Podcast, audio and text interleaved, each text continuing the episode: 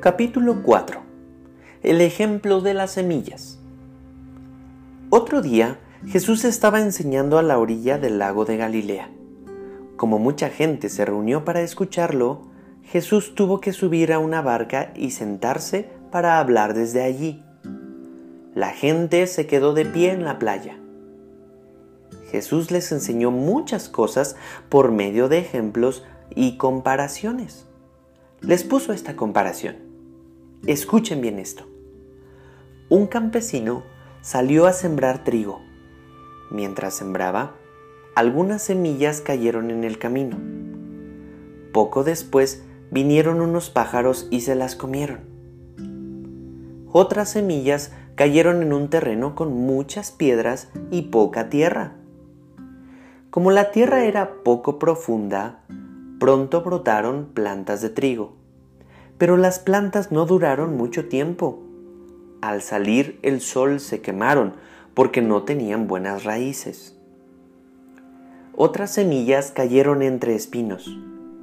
Cuando los espinos crecieron, ahogaron el trigo y no lo dejaron crecer. Por eso, las semillas no produjeron nada. En cambio, otras semillas cayeron en buena tierra y sus espigas crecieron muy bien y produjeron una muy buena cosecha. Algunas espigas produjeron 30 semillas, otras 60 y otras 100. Luego Jesús dijo, si en verdad tienen oídos, presten mucha atención. ¿Por qué Jesús enseña con ejemplos? Después, cuando ya se había ido casi toda la gente, los que se quedaron con Jesús y los doce discípulos le preguntaron qué significa el ejemplo del campesino. Jesús les respondió, A ustedes les he explicado los secretos del reino de Dios, pero a los demás les enseño solamente por medio de ejemplos. Así, aunque miren, no verán, y aunque oigan, no entenderán, a menos que se arrepientan de sus pecados y pidan perdón a Dios. Jesús explica el ejemplo de las semillas. Jesús les dijo, si no entienden el ejemplo de las semillas, ¿cómo van a entender los otros ejemplos y comparaciones? El campesino representa al que anuncia las buenas noticias.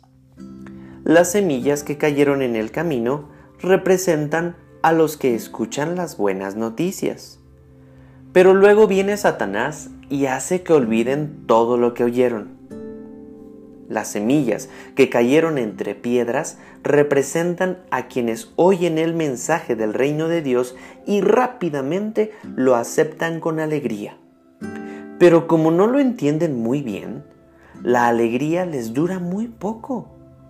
Tan pronto como tienen problemas o son maltratados por ser obedientes a Dios, se olvidan del mensaje. Hay otros que son como las semillas que cayeron entre espinos. Oyen el mensaje, pero no dejan que el mensaje cambie su vida. Solo piensan que las cosas que necesitan en cómo ganar dinero y en cómo disfrutar de esta vida. Finalmente, las semillas que cayeron en buena tierra representan a los que escuchan el mensaje y lo aceptan. Esas personas cambian su vida y hacen lo bueno. Son como las semillas que produjeron espigas con 30, 60 y hasta 100 semillas. El ejemplo de la luz. Después de esto, Jesús les dijo, ¿se enciende una lámpara para ponerla debajo de un cajón o debajo de la cama? Claro que no. Se enciende y se pone en un lugar alto para que alumbre bien, porque todo lo que esté escondido se descubrirá y todo lo que se mantenga en secreto llegará a saberse. Si en verdad tienen oídos, úsenlos. También les dijo, presten mucha atención. Dios les dará a ustedes la misma cantidad que ustedes den a los demás. Y mucho más todavía. Porque al que tenga algo, se le dará más. Pero al que no tenga nada, se le quitará aún lo poquito que él tenga. La comparación de la semilla que crece. Jesús también les puso esta otra comparación. Con el reino de Dios pasa algo parecido a lo que sucede cuando un hombre siembra, siembra, una semilla en la tierra. No importa si ese hombre está dormido o despierto, o si es de noche o de día. La semilla siempre nace y crece sin que el campesino entienda cómo. La tierra produce primero el tallo, después la espiga y finalmente las semillas. Y cuando llega el tiempo de la cosecha, el campesino recoge las semillas. La semilla de mostaza. Jesús también dijo, ¿con qué puede compararse el reino de Dios? ¿A qué se parece?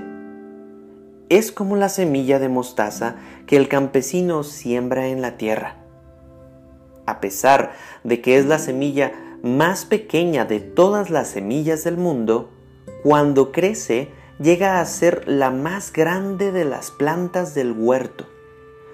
Tiene ramas bien grandes y hasta los pájaros pueden hacer nido bajo su sombra. Las comparaciones que usaba Jesús. Jesús enseñó el mensaje del reino de Dios por medio de muchas comparaciones, de acuerdo con lo que la gente podía entender. Hablaba solamente por medio de comparaciones y ejemplos, pero cuando estaba a solas con sus discípulos, les explicaba todo con claridad. La gran tormenta. Ese mismo día, cuando llegó la noche, Jesús les dijo a sus discípulos, vamos al otro lado del lago. Entonces dejaron a la gente y atravesaron el lago en una barca. Algunos fueron también en otras barcas. De pronto se desató una tormenta. El viento soplaba tan fuerte que las olas se, metían en la barca y ésta empezó a llenarse de agua. Entretanto, Jesús se había quedado dormido en la parte de atrás de la barca, recostado sobre una almohada. Los discípulos lo despertaron y le gritaron, Maestro, ¿no te importa que nos estemos hundiendo? Jesús se levantó y ordenó al viento y al mar que se calmaran. Enseguida el viento se calmó y todo quedó completamente tranquilo. Entonces Jesús les dijo a sus discípulos, ¿por qué estaban tan asustados? ¿Todavía no confían en mí? Pero ellos estaban muy asombrados y se decían unos a otros, ¿quién es este hombre que hasta el viento y el mar lo obedecen?